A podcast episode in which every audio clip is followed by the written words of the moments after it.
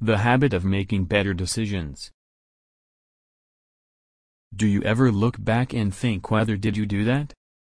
Yes, we all will make bad decisions sometimes like taking a job that you are not passionate about, creation of products that no one needs, being in a relationship without being infatuated, buying gadgets that have only a little or a little use. Yes, it may happen, but the funniest thing is that we can't recognize the bad decision as bad at that moment. Decision-making is an integral part of being a human we are all learning this skill ever since we are little kids deciding whether to choose chocolate or vegetable play Xbox or studying. As we grow older the decision that we make becomes more complicated while the consequence becomes more serious. I don't have to tell you that the decision that you are making today will determine your future and how you invest your making today will determine how quickly you will achieve your goals.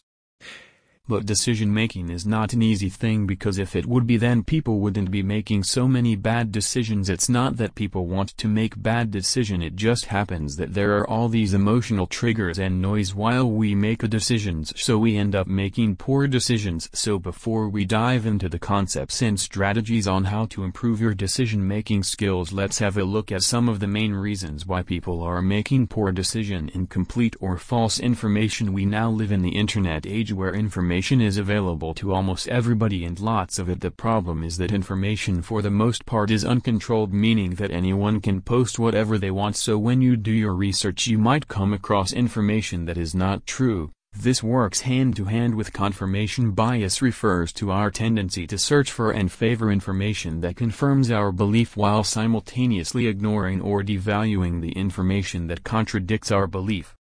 Humans are emotional creatures. I would say too emotional and that why marketers are using emotion to influence our buying decision and as you have probably noticed it works a lot of times we but stuff that we don't really need it is also common to get emotionally attached let's say I have a friend. He is a good friend of mine and I really like and respect him. He doesn't know it.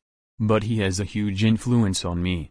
One day he starts to smoke and he is telling me that it's cool to smoke and all the cool kids do that because I respect me, I believe that is the telling is truth and I will probably start to smoke as well even if I think that it's unhealthy and good for me. Our lives are in a constant hurry we have deadlines to meet and we are busy all the time.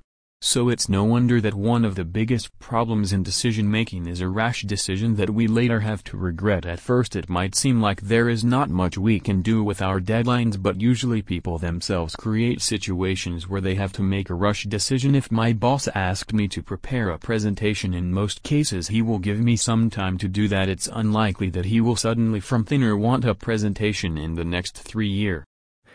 I might be given a week or at least a couple of days to do it proper and come up with a good action plan. In our case, we will use a week as an example. So the point of getting a task it seems reasonable to prepare the presentation in one week so if I think it will take me 10 hours to prepare everything I can easily spend 2 each day and by the end of the week I will have the job done. But this is not what most people do. Most people will procrastination till the last day and then be like oh my god I have so little time left and my boss needs a presentation today. And if you are in a problem like this you will probably make a bad decision.